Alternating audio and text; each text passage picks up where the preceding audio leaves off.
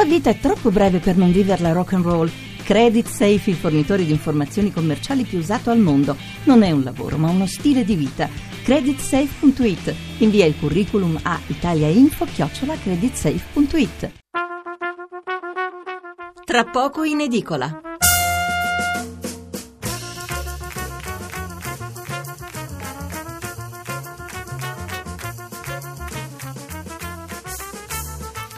Buonasera da Stefano Mensurati e benvenuti all'ascolto di Tra poco in edicola, la rassegna stampa notturna di Radio 1. 800 05 05 78 è il numero verde per intervenire in diretta, 335 699 29 49 è il numero per mandarci un sms.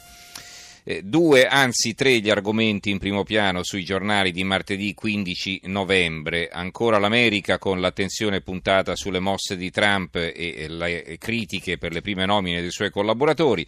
Poi c'è una notizia di cronaca con la quale aprono diversi giornali, cioè che il sindaco di Milano Sala chiede l'invio dell'esercito per garantire la sicurezza in città e infine sempre ampio spazio riservato alla politica, al referendum da un lato e alle fibrillazioni nel centro-destra dall'altro.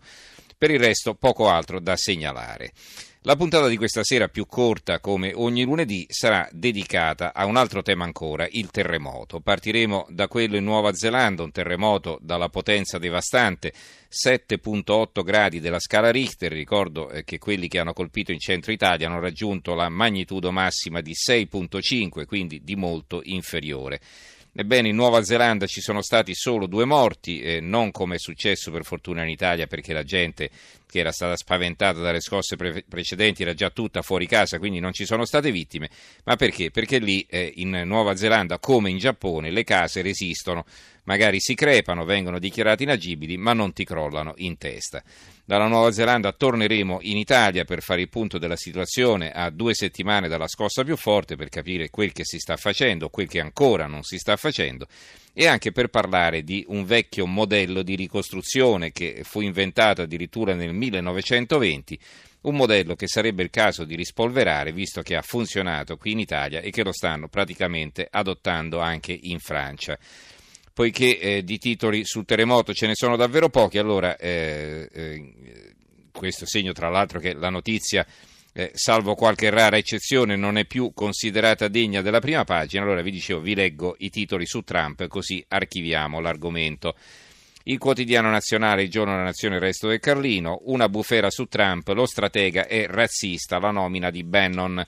Ci sono poi due interviste una a un vescovo americano, qui nel titolo in prima pagina non è indicato di chi si tratta, il vescovo usa chi protesta è intollerante.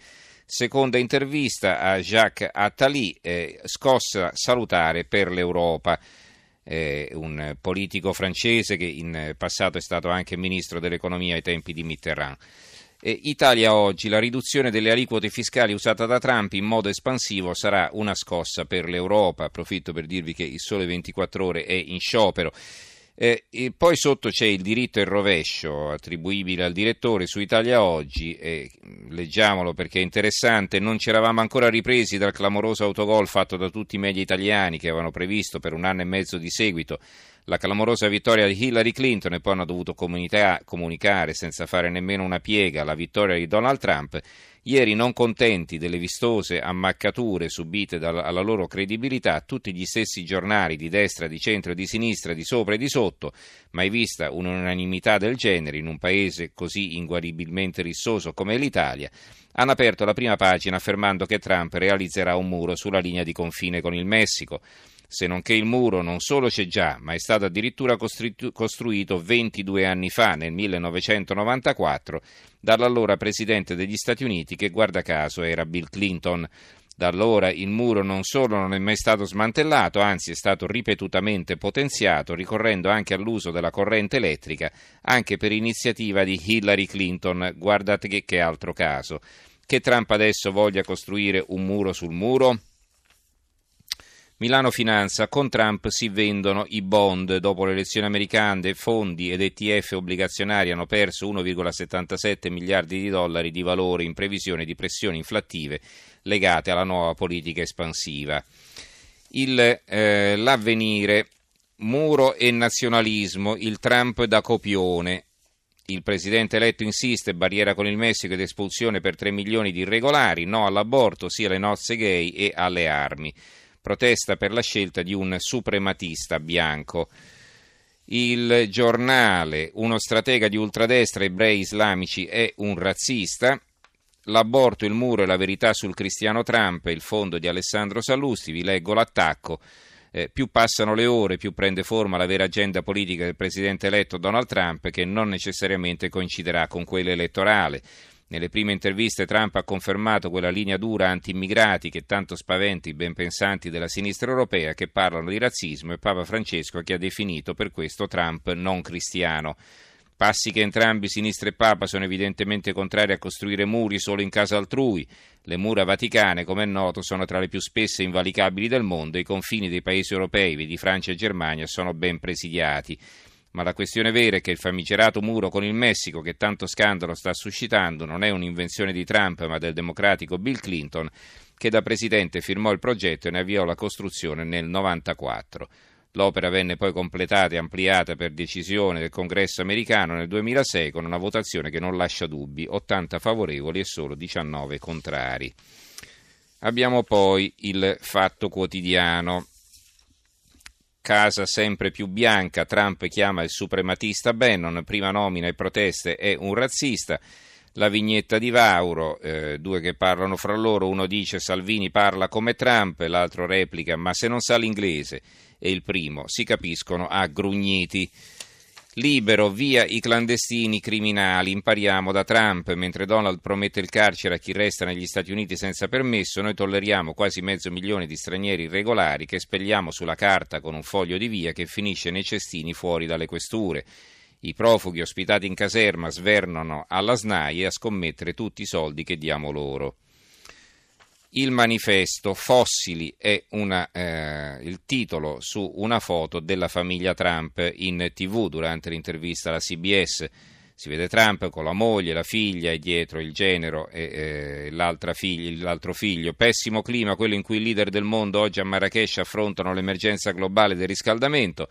Con Trump alla Casa Bianca rischia di saltare tutto, intanto l'antisemita Steve Bannon è consigliere speciale del nuovo presidente e le proteste non si, non si fermano. L'unità. Casa Bianca arrivano i razzisti, l'Unione Europea accelera sulla difesa comune, l'ultranazionalista Bannon promosso a stratega, ebrei, neri e musulmani, una presa in giro l'appello di Trump all'unità. Il foglio, un insider e un outsider forgiano il governo bifronte di Trump. Il pezzo di Mattia Ferraresi, il mastino Bannon detta la linea, il protocollare Pribus tiene i rapporti con il partito e sbriga la burocrazia, una diarchia improbabile. L'opinione, Boldrini, spezeremo le rene agli USA, la Presidente della Camera dei Deputati dimentica il suo ruolo istituzionale, attacca il neoeletto Presidente degli Stati Uniti contestandogli il piano espulsione degli immigrati clandestini. Due punti, aperte virgolette, ricetta impraticabile. Il mattino, Qui ci sono due commenti, uno di Oscar Giannino, se l'America snobba l'Europa e flirta con Pechino, e uno di Flavio Pompetti, clandestini USA, il record di cinesi e indiani. Il secolo XIX, le nomine di Trump scatenano la bufera, un razzista per stratega e un giudice anti-abortista. E poi sotto il 2016, anno più caldo di sempre, non spaventa il nuovo corso degli Stati Uniti. La Gazzetta di Mantova, infine, ha un titolo ancora diverso: Trump-Putin via al dialogo, i due leader al telefono, vogliamo un'amicizia forte e duratura.